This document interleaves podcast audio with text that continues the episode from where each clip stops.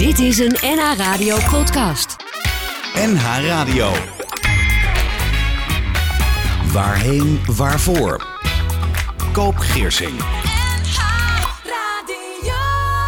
De Perzische filosoof en dichter Rumi zei: Gisteren was ik slim en wilde ik de wereld veranderen.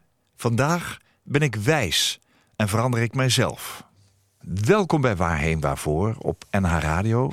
Ik ben Koop Geersing en met een gast in de studio praat ik over leven en dood. En vandaag is die gast iemand die verbonden is aan het Centrum voor Levensvragen in Flevoland waarvan hij coördinator is. En hiervoor was hij geestelijk verzorger in een hospice totdat COVID-19 uitbrak. Narratief theoloog Frans Vrijmoed. Welkom. Goedemorgen, Koop. Ja. Wat is een narratief theoloog? Een narratief theoloog, dat is iemand die uh, naar, het, naar theologie kijkt, naar religie kijkt als een verhaal.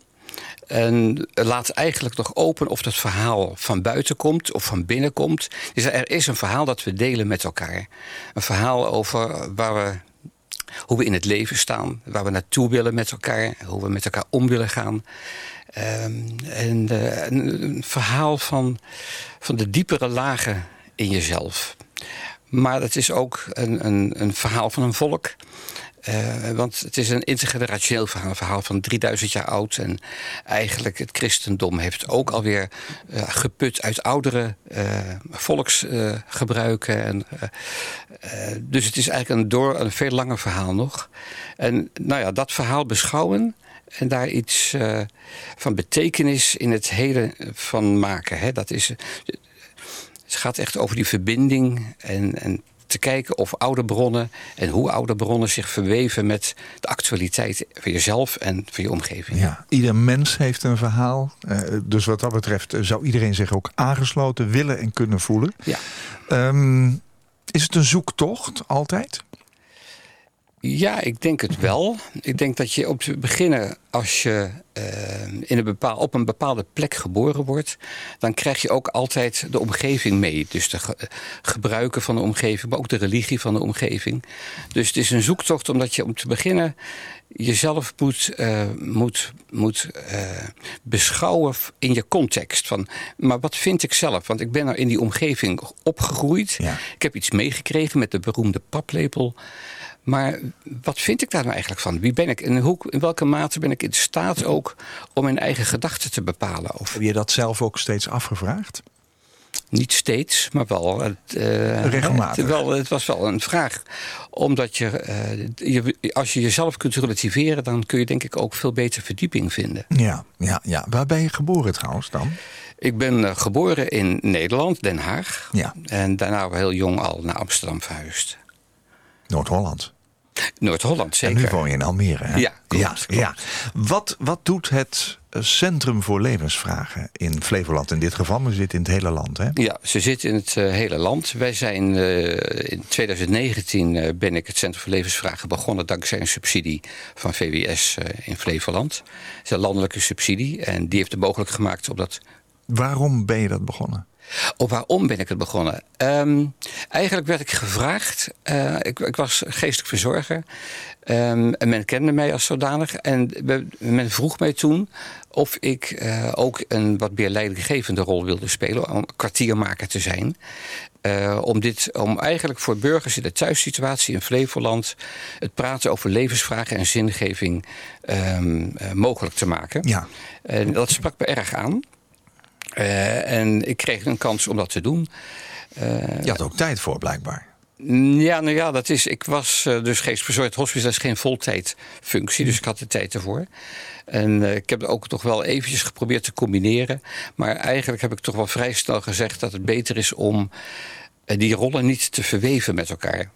Want als, als geestelijk verzorger heb je natuurlijk ook een eigen belang. Ja. En ik wilde eigenlijk als coördinator niet het eigen belang... Uh, op welke wijze dan ook op de achtergrond laten meeresoneren in mijn werk. Nee, nee. Je hebt het opgezet, hè? want het bestaat ja. inmiddels. Wat doet het?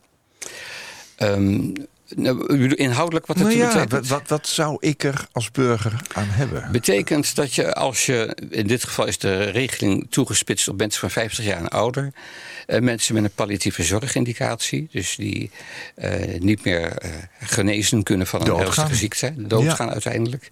En binnen redelijk afzienbare termijn, hè, dus mm -hmm. het is geen. Nou ja, en. Um, dus mensen dus die kunnen dan soms ja, te maken krijgen met, met vragen over het leven. Van, van um, wat betekent dit nou? Hoe ga ik hier nou mee om? En, uh, Vinden ze het antwoord bij het centrum? Wat zeg je? Vinden ze daar het antwoord? Nou, het antwoord ligt in principe in jezelf besloten. Uh, en wat, een, uh, wat het centrum doet, de geest, we hebben zes, nee, 19 geestelijke verzorgers nu. Um, en wat die doen, die gaan met jou in gesprek. Uh, en die kijken met jou. Eigenlijk zijn we eventjes uh, reisgenoten op jouw levensreis. Je loopt en een tijdje samen op. We lopen een tijdje, gaan ja. we samen, trekken we op. Uh, en zoals reisgenoten dat doen, we praten met elkaar over het leven. En, en het gaat over jouw leven.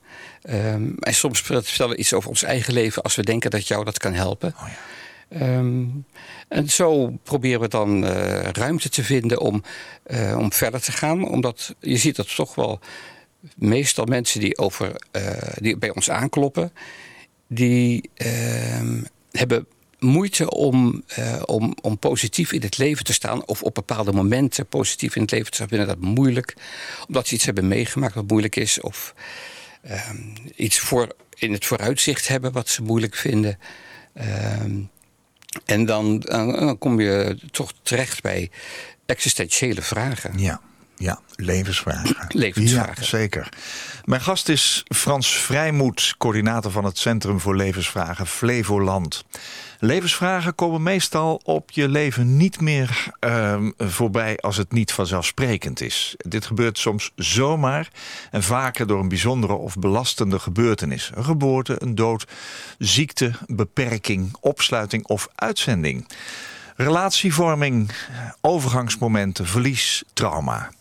Levensvragen zijn alledaagse vragen. Wat maakt voor iemand de dag de moeite waard? Waar doet iemand het voor? En het zijn ook grote vragen naar de zin en de bedoeling van het leven. Op deze vragen heb je niet altijd meteen een antwoord. Daarom worden ze ook wel trage vragen genoemd. Een thema Frans, dat je veel tegenkomt, begrijp ik, bij het uh, Centrum voor Levensvragen, is omgaan met het gevoel de regie kwijt te raken over je eigen leven. Uh, aan welke situaties moet ik denken? Is dat, heeft het vaak met overlijden te maken? Ja, ja, ik denk dat ik daar, uh, toen ik het zei, toen was dat wel mijn ervaring in het hospice, kwam daar wel nadrukkelijk naar voren. Um, maar ik denk dat het in het algemeen ook wel een moeilijk punt is. Dat mensen graag regie willen hebben over hun leven. En daar hoef je niet alleen voor die laatste levensfase in te zijn. Dat geldt ook in welke mate je als burger in staat bent om regie te voeren over je eigen leven. je hoort nu bijvoorbeeld ook uh, uh, over uh, hoe de overheid soms burgers uh, relatief kort houdt. Waardoor zij uh, het gevoel hebben dat ze hun leven niet goed kunnen nou, leiden. De, de coronaperiode spreekt boekdelen natuurlijk. Bijvoorbeeld. Ja, ja, ja. Bijvoorbeeld. Kom, ben je dat veel tegengekomen afgelopen ja, in, ja, in, nou ja, in het hospice dus, daar, daar kom je het wel nadrukkelijk tegen. Uh, het meest expliciet tegen, omdat mensen dan begrijpen, inzien... dat zij binnen zeer afzienbare termijn te overlijden komen. En dan op, een bepaalde manier toch uh, op verschillende manieren moeten loslaten. En je hebt loslaten uh, op, een fysieke, op het fysieke niveau. Hè, dat je zegt, mijn lichaam doet het gewoon niet meer. Ik moet het overlaten aan de medische, aan de verzorging. Ik kan niet meer genezen, ik pijn bestrijden. Maar dan moet je ook keuzes in maken. En die keuzes houden ook soms in dat de keuze die je maakt... een stukje regieverlies betekent weer. Dus het, is een, het zijn moeilijke afwegingen waar je voor zit... Uh, en je ziet dat echt een worsteling is voor mensen. Van, uh, hoe, hoe ga ik daarmee om? Hoe verzoen ik mij daarmee? Maar het gaat ook over uh, de regie die je hebt over je sociale contacten of over je geest. Um, en een van de mooie dingen vind ik wel, als het gaat dan over levensvragen en over levensbeschouwing, is dat waar in de fysieke dimensie, zeg maar, je geen regie overhoudt, of heel weinig, dat je die regie nog wel heel goed en nadrukkelijk kunt uitoefenen in andere domeinen, zoals de, het sociale domein. Je kunt toch kiezen wie wil ik op bezoek en wie niet. Waar wil ik, hè, met wie wil ik spreken. Uh, maar ook op het levensbeschouwelijke domein. Hè. Dan kun je ook toch, je kunt bij wijze van spreken nog groeien in, op het gebied van levensbeschouwing, terwijl je toch in je allerlaatste levensfase zit. Ja. En dat is eigenlijk een, een, een, een bevrijding, um, omdat je dan je niet meer vast voelt zitten uh, maar je ontdekt een dimensie waar je regie over houdt. Ja. Jij was geestelijk verzorger in een hospice. Hè? Een hospice is een omgeving waar mensen naartoe gaan, toe gaan om dat laatste stukje van hun leven nog uh, verzorgd te worden. Maar uiteindelijk sterven ze daar. Um, je bent gestopt toen de COVID uh, uitbrak. Je hebt een roeping gekregen als het ware om dit centrum op te zetten. Dat, dat is nu zo. Daar coördineer je eigenlijk alleen alles. Um, wat hebben de gesprekken die je als geestelijk verzorger destijds gevoerd hebt... met, met steeds weer mensen die weten dat ze doodgaan, uh, met jou gedaan? Ja, ik denk dat het vooral uh, voor mij erg mooi was om. Uh, dat, ik, dat ik ervaarde steeds het voorrecht te mogen hebben toegelaten te worden tot het leven van een ander en tot hoe een ander is op zijn meest kwetsbaar. Ehm, dat is een groot voorrecht en het is een vertrouwen wat je krijgt. En dat vond ik heel ontroerend. Um, dus ik heb daar ehm, ook en dat hoort ook bij ons vakgebied, uh, dat je ook je hart opent voor de mensen waar je mee te maken hebt. Het is uh, juist omdat je reisgenoot bent hè, en geen behandelaar bent. Je gaat als een gelijke met de ander. Want levensvragen hebben we allemaal. Ook geestverzorgers hebben levensvragen. En um, het is dus heel fijn om, om op die manier met een ander heel nabij te zijn en jezelf ook kwetsbaar te kunnen maken. Ja, ja dat, dat is voor jou als mens heel belangrijk, begrijp ik. Maar ook voor de ander. Uh, ja, dat begrijp ik ook. Um, ik kom als uitvaartverzorger regelmatig in een hospice waar iemand overleden is, of vlak voordat iemand overlijdt en die wil nog graag zijn uitvaart bespreken of haar uitvaart. Um, ik, ik, merk wel dat mensen, hoe vaak je ze ontmoet, eh, steeds uh, minder goed zijn. Hè? Steeds zieker, ja. steeds meer ja. richting die dood gaan. Als je een tijd met iemand oploopt, zoals je het zelf noemt, hè, die reis uh, een stukje samen optrekt, ja. ga je ook hechten Zeker. aan elkaar. Dat kan niet anders Zeker. als mens. Dan moet jij dus ook elke keer loslaten. Is dat ook niet een stukje regie verliezen? een stukje regie overlaten aan God of aan een ander, hoe je daar ook naar kijkt? Zo heb ik dat zelf niet, uh, niet ervaren. Hè. Dus ik ervaar het meer dat je van betekenis kunt zijn op die laatste levens. Je bent dan toch ook verdrietig, Frans? Dat iemand overlijdt? Uh, ja, maar het is altijd ambivalent. Hè. Je bent verdrietig, maar tegelijkertijd weet je ook wat er gebeurd is, wat een lijdensweg was. En de mensen die overlijden zijn er ook heel vaak echt aan toe. Hè, dus het is. Uh, Um, het hoort ook, eh, de dood hoort ook bij het leven. Ja, nee, dus zeker, het is, zeker. En natuurlijk, het is, het is verdrietig omdat je aan mensen gaat hechten. Um, soms vind ik het eigenlijk in een hospice nog moeilijker op het verdriet te zien van de naasten. Oh ja. uh, dan om zelf daar iets bij te voelen. Ja, dat herken ik dus wel. Ik, uh, zeker ja. als er jonge kinderen zijn die erbij betrokken zijn. Ja, uh, ja dat, dat grijpt mij dan ook wel echt aan. Ja. En hoe, hoe ga je met dat soort gevoel om? Want je gaat dan op een gegeven moment, kom je toch weer thuis. Ja. Dat zit ook in je hoofd waarschijnlijk. Ja. Hoe doe je dat?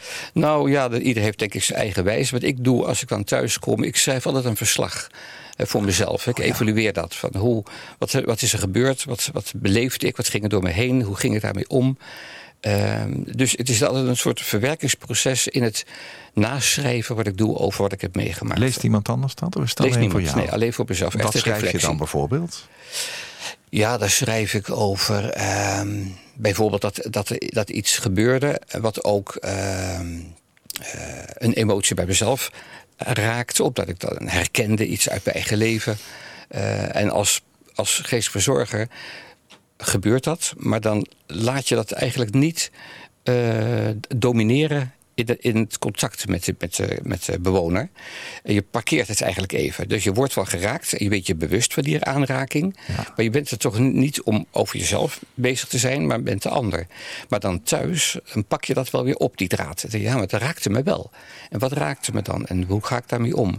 He, dus zodat het een mooie afronding krijgt. Of ja, voor zover het kan hoor. Maar je probeert wel die, die kant ook echt ehm, een plek te geven. Sommige mensen hebben neem aanstoot aan het woordje een plek geven. Maar ik vind het toch wel goed weergeven.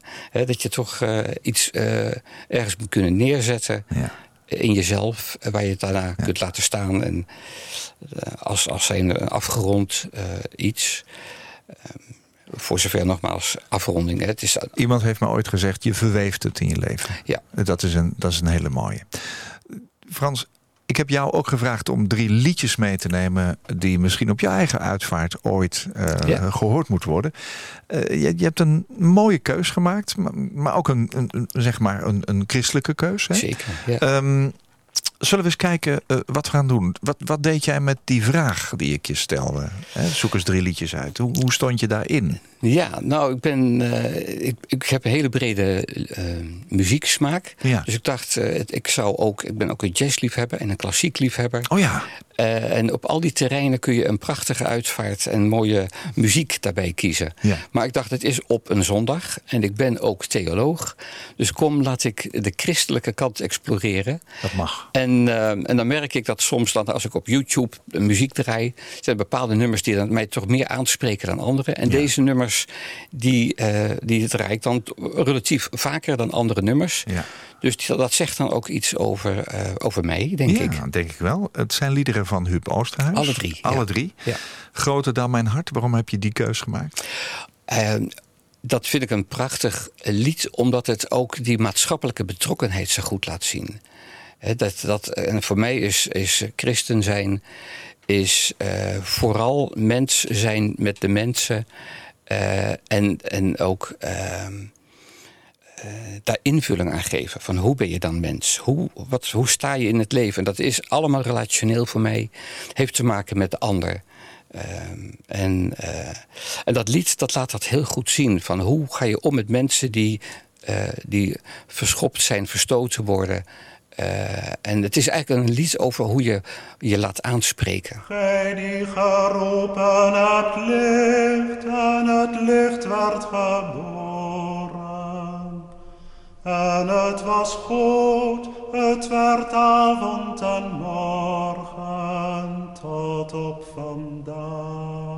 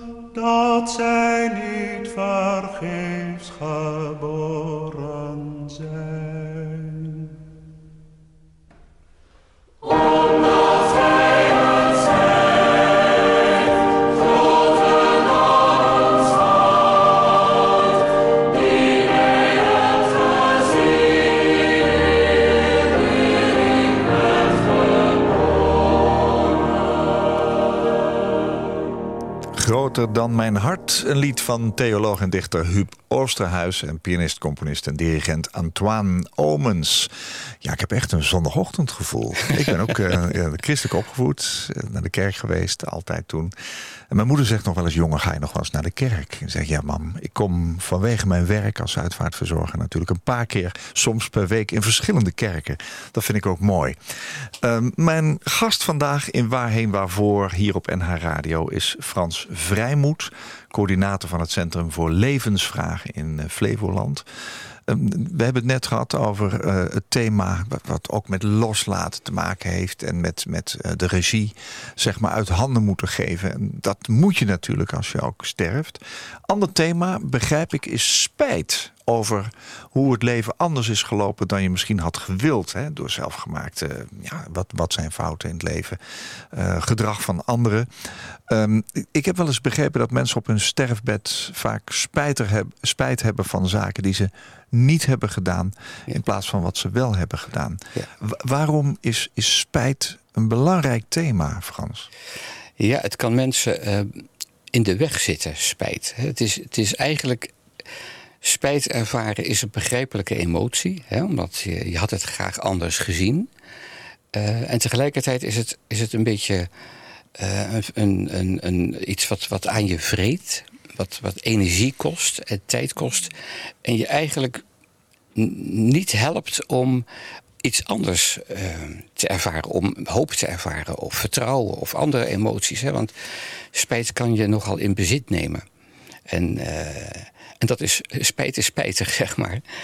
Um, en zeker ook uh, in het hospice kan spijt ook het, het loslaten van het leven en, um, en genieten van het leven tot aan de laatste hartenklop in de weg staan. Dat je, oh, had ik maar. En dan is het ook fijn om met elkaar daarover te kunnen praten. Want op het moment dat je bespreekt met elkaar en dat iemand zich kan uitspreken, dan zie je ook soms dat die spijt daardoor uh, wat minder dominant wordt. Lukt dat? Dat kan lukken, ja. Niet altijd. Maar het erover praten maakt al een groot verschil. Is het ook zo dat in die laatste levensfase uh, is jouw ervaring mensen misschien wel af willen rekenen? Of, of, of uh, ja, iets hebben van nou, dit wil ik allemaal nog eens gezegd hebben. Want dat wil ik uit de weg hebben voordat ik werkelijk ga. Nou, dat, dat kan ik me, dat vind ik eigenlijk geen. Uh, dat, als je me vraagt, hoe heb je dat veel gezien? Nee, eigenlijk niet. Nee? Wel goede adviezen. Mensen willen wel in de laatste fase uh, nog een goed advies meegeven. Hè? Dus uh, nog een soort wijsheid delen. Um, maar afrekenen met het verleden. Uh, dat, dat zie ik eigenlijk niet. Wat, wat ik wel zie is dat mensen het moeilijk vinden om, en dat vond ik zelf ook soms uh, wel moeilijk, uh, om bijvoorbeeld verstoorde relaties daar nog iets mee te doen. Hè? Dat ze dan hun kinderen niet meer, uh, geen contact meer hadden met hun kinderen of met hun broers of zus of wat dan ook. en dan zag je dat mensen er echt onder leden en dat ze het ook heel erg vonden dat ze de dood zouden ingaan zonder dat die relatie weer kon, zou worden hersteld. Ja. Maar dat ze tegelijkertijd ook niet er overheen konden komen om die relatie terug te herstellen. Dat dan te veel gebeurd was, uh, dat het te, te pijnlijk was. En het kon ook gebeuren dat mensen het zelf wel wilden, maar dat de kinderen zeiden: we willen dat niet. Want mama of papa, die, uh, die, die heeft zoveel meegemaakt, dat, dat moeten we niet proberen. Dus dan wordt de wens van degene die komt te overlijden, wordt dan toch eigenlijk ook weer voor een deel uh, um, overschaduwd door de lieve zorgen van de kinderen. Ja. En dan kom je voor dilemma's te staan. Dus spijt over verstoorde relaties, dat is ook echt een, uh, een thema. Heb jij het vaak zien herstellen in die periode ook? Niet vaak, af en Nee? toe. Er is ook relatief weinig tijd voor. Hè. Dat is. Uh, Dat kan weken zijn, maar kan ook nog drie maanden zijn. dat hè? klopt, ja. Klopt. Ja. over één dag. Het ook mensen die binnen één dag komen te overlijden. Waar, ja. Dus het kan heel snel gaan. En, uh, en het, het, is toch verbazingwekkend hoe druk het is in een hospice. Dus mensen die dan binnenkomen uh, en nog een paar maanden, een paar weken te leven hebben, een paar dagen. Uh, er komt vaak heel veel bezoek langs. Zoveel dat je af en toe zegt, we moeten hier eigenlijk een grens aan stellen. Ja. Want mensen komen niet eens toe aan, aan, aan zichzelf. Nee. nee. Nu weet ik dat jij als um, geestelijk verzorger in het hospice in ieder geval jezelf natuurlijk aan de zijkant zet. Hè. Ik heb al gevraagd, wat raak je, wat doet je? Um, als je dit soort gesprekken hebt over spijt uh, en je kijkt op je eigen leven terug, heb je spijt van dingen? Nee, ik heb eigenlijk nooit spijt. Nee? Nee, nee, nee. Dat vind nee. ik wel knap. Ja, omdat mijn ervaring is dat alles hoe je leven loopt... op de een of andere wijze weer leidt tot, tot, tot, tot, tot nieuwe paden, nieuwe wegen. En je kunt je wel afvragen hoe het was geweest als het anders was gegaan.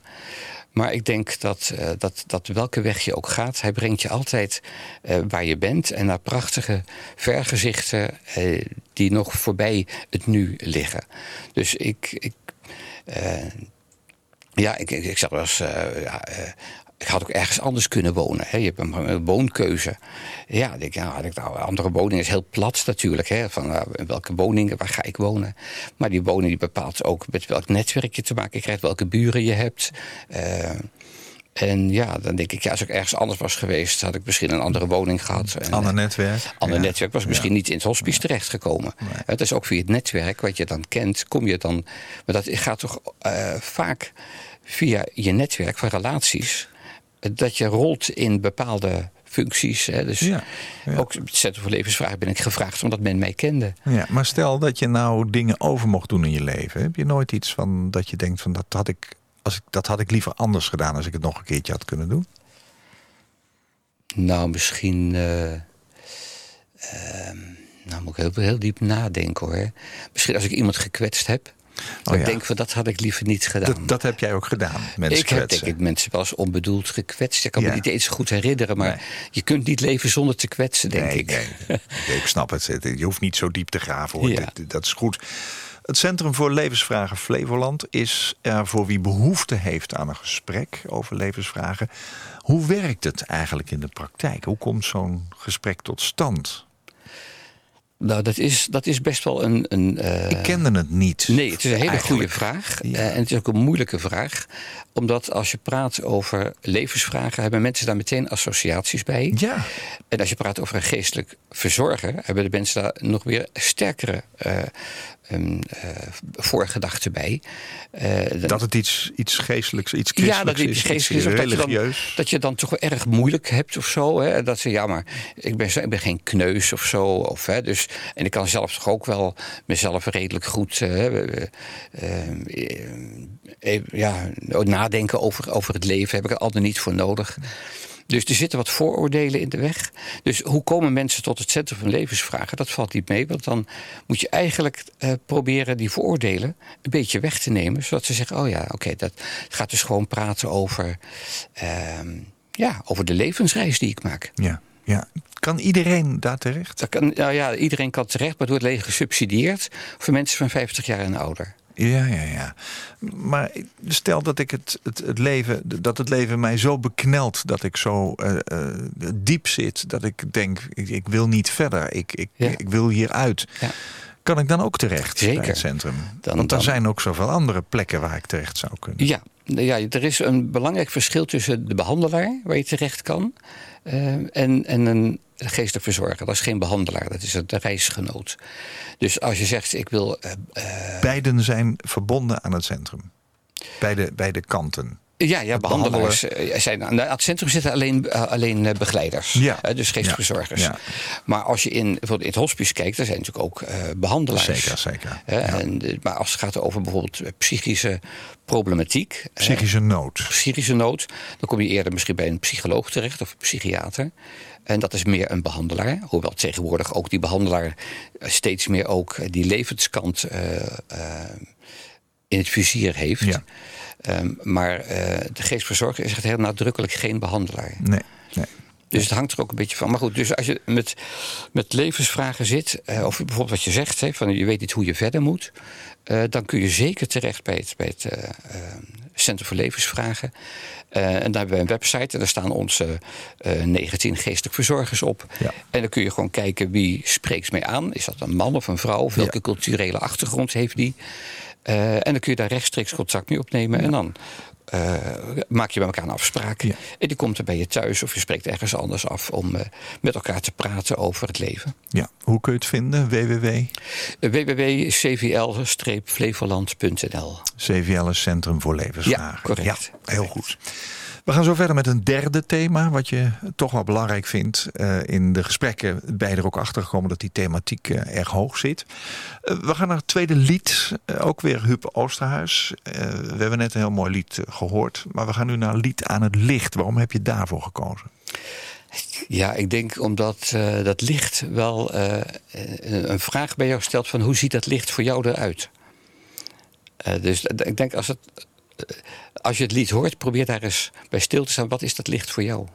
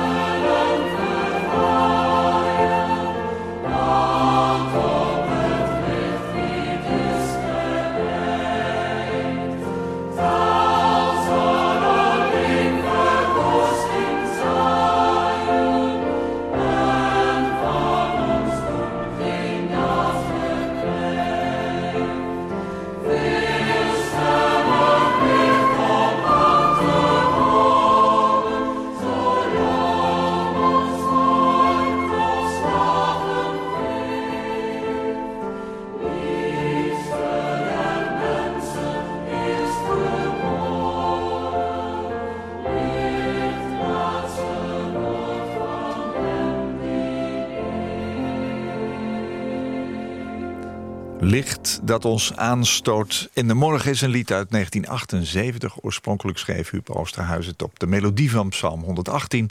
Maar het werd pas echt populair op de melodie van opnieuw Antoine Omen. Dat is een mooie samenwerking. Hè? Een beetje Inderdaad. de Lennon McCartney van het Ja, christelijke ja. lied. Hè? Prachtig. Ja, Frans Vrijmoed. Hij is te gast vandaag in Waarheen Waarvoor. Coördinator van het Centrum voor Levensvragen in Flevoland. www.cvl-flevoland.nl Nog een thema, dat derde thema, perspectief. Hè, uitzicht. Als je je niet meer nodig voelt en het leven wordt alleen maar zwaarder... omdat je bijvoorbeeld ouder of zieker wordt. Hoe kun je dan volhouden? En waarom zou je? En hierin speelt mee, hoe zie jij de dood en daarna? Mag ik die vraag eens aan jou stellen, Frans? Hoe, zie de- jij de hoe ik- dood? hoe ik de dood en zie? daarna? Ehm, Ben je bang voor de dood even? totaal niet, nee, nee. Ik vind de dood zelf eigenlijk een, een, een prachtig onderdeel van het leven... zoals ik ook de seizoenen mooi vind. Hè. Herfst eh, hoort ook en lente is de, is de geboorte van alles. En de herfst is dat de bladeren van de bomen vallen. En het, die cyclus die, die is belangrijk hè, voor de natuur. Dat geldt ook voor de dood. En dat mensen overlijden, dat ik zelf overlijd... betekent voor mij dat ik eigenlijk plaats maak voor iemand na mij. Eh, want eh, we kunnen niet, eh, als we allemaal heel, stel voor dat we honderden jaren oud worden, dan is er heel weinig plaats voor mensen Nou, na ons. Dat is voor het eerst dat ik dat hoor. Dat ik plaats maak. Vind Ja. ik ook wel heel mooi. Ik vind dat een hele fijne gedachte, Ja. dat, ik, dat ik ruimte maak voor het nageslacht. En, eh, en ik heb een mooi leven dan gehad. Ik ben bevoorrecht dat ik dat kan zeggen. Hè. Er zijn veel mensen waar het natuurlijk niet voor geldt. Eh, maar voor mij geldt dat dan wel. En, en voor mij is het dus een mooi idee dat ik dan... dat mijn dochters dan en, en hun kinderen... en dat ruimte is voor hen om weer te bloeien en, en hun leven te leiden. Dat is een hele positieve kijk erop. Ja. Ik heb wel begrepen dat je ook een bewogen leven hebt gehad. En toch zeg je, ik kijk terug op een mooi leven. Ja, dat heeft te maken met die eerdere vraag van jou. Heb je ergens spijt van? Nou, nee, ik heb wel dingen gedaan die onverstandig waren. Ik, heb, eh, ik, had, ik, had, ik had betere keuzes kunnen maken misschien... maar de keuzes die ik heb gemaakt... Ja. hebben me wel gemaakt tot wie ik nu ben. En ik had geen ander willen zijn. Nee, nee. Prachtig. Ehm, hoe groot is de behoefte eigenlijk, merk je, eh, om contact op te nemen met het Centrum voor Levensvragen? Die behoefte die is denk ik vooral latent. Eh, dus die is moeilijk zichtbaar. Ook, mensen denken ook voor zichzelf vaak... eh, dat, dat ze dat minder nodig hebben. Ook zelfs in het hospice... dus dus een drempel. Dus een grote drempel, een hoge Ja. drempel, zeker. Ja. Zeker, mensen voelen toch dat, dat, ze, dat ze dan een soort zwaar traject ingaan. Eh, en merk ook in Waar je misschien een beetje voor schaamt of zo? Ook? ehm, Wat is de zwaarte van het traject? Is, is het dat je misschien ehm, dingen gaat zeggen confronterend, denk je ik. lastig vindt? Oh ja. Ik denk dat het, dat het confrontatie is, eh, is wel een, een, iets wat, eh, wat op de achtergrond speelt. En ik weet niet eens of mensen dat zelf zo nadrukkelijk vo- voelen... dat het een confrontatie is die ze uit de weg gaan.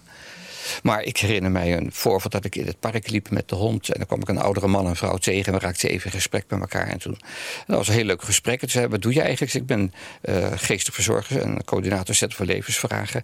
Toen pakte die man die pakte de arm van zijn vrouw en zei, oh, die hebben we niet. En die trok haar mee. Hè, en toen was het gesprek afgelopen. Daar wil ik het niet over hebben. Dus precies. Oh ja. Dus dan zie je meteen die schrikreactie. Ja. Eh, en dat vind ik wel een mooi voorbeeld van Ja. wat het doet met mensen. Ja, dat is ook lastig. Hè? Want je moet ook open durven zijn. Je moet dingen Ja. durven zeggen die je misschien wel ja, lastig vindt. Klopt, en misschien wilde hij zijn vrouw wel beschermen. Hè? Dat, eh, Oh ja, hè, ja, ze, ook nou ja, hij zal zichzelf wel hebben willen beschermen, denk ik. Ja, maar Ja. dat kan alles. eh, ja, precies. Ja, dat is wel waar.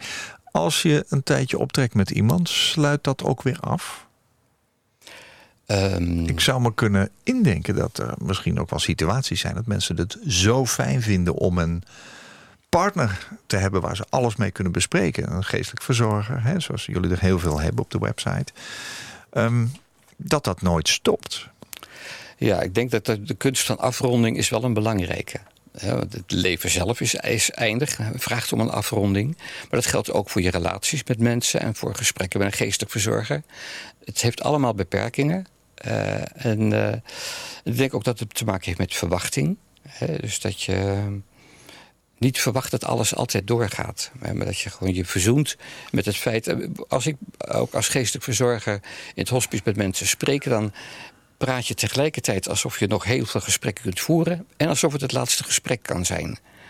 En die ingesteldheid is denk ik belangrijk. Dat je eh, beide opties gewoon accepteert voor wat, voor, voor wat ze zijn. Ze zijn er. Ja, ja. Een heel mooi bruggetje is dit naar jouw derde lied. Ken je mij? Ken je mij? Wie ken je dan? Weet jij mij beter dan ik? Ken je mij? Wie ben ik dan? Weet jij mij beter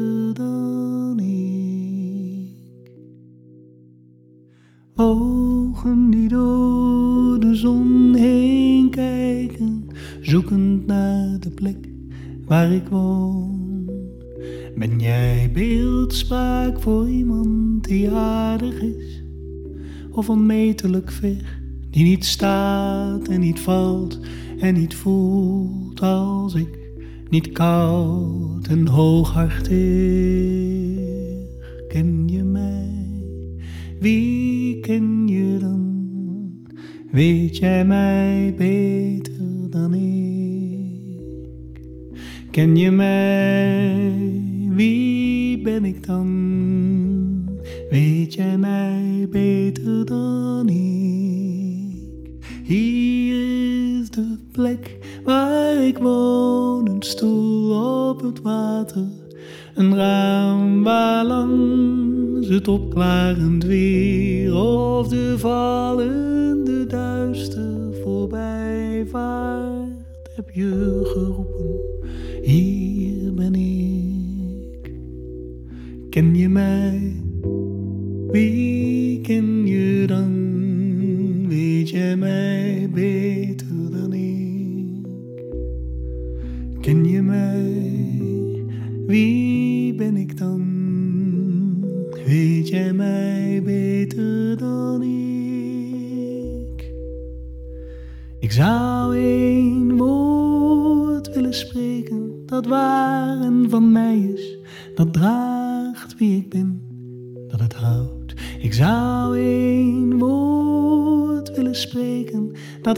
Staat als een man die mij aankijkt en zegt: Ik ben jouw zuiverste zelf, vrees niet, versta mij.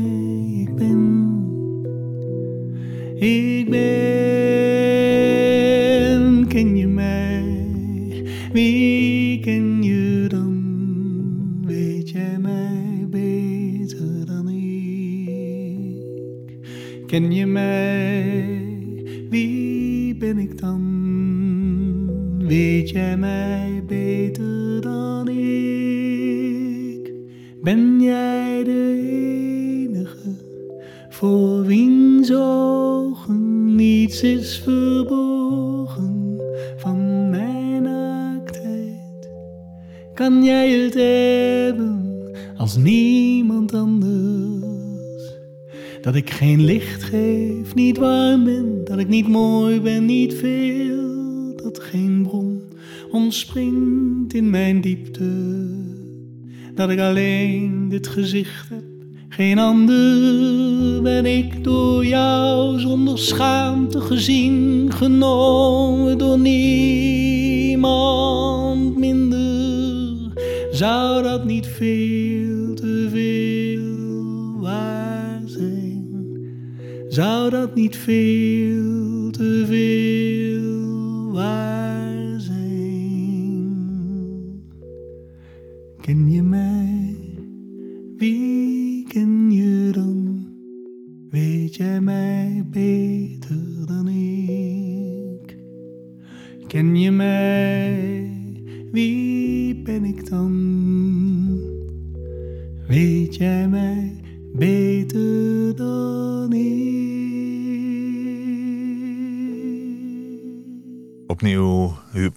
Oosterhuis, gezongen door Stijn van der Loo, zanger, theatermaker en schrijver.